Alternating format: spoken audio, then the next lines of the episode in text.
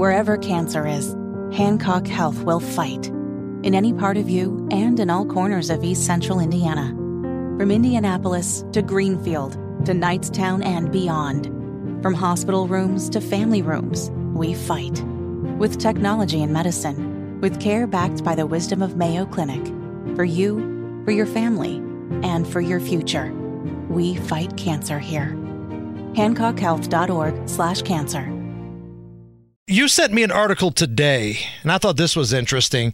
Forrest Gump's box of chocolates, the prop that they used for the movie, Forrest Gump. Oh yeah, when he's sitting there on the bench. It sold at an auction for $25,000. Whoa, yeah.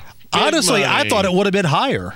I think twenty five grand is uh, is pretty much. I think that's a good price for it. They put sand in it to weigh it down. So it wouldn't fall off his lap. Yeah. So I mean, my, but my question is: Is there if if price wasn't an object, is there any sort of movie memorabilia you'd pay twenty five thousand dollars for? Man, I don't know. I'm not much of a movie guy. What about sports or or um or rock music paraphernalia?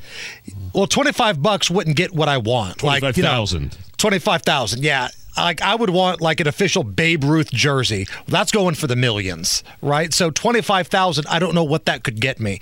Would I be able to get Ricky Vaughn's skull and crossbone glasses from the movie Major League? Cuz I'd kind of like to have those.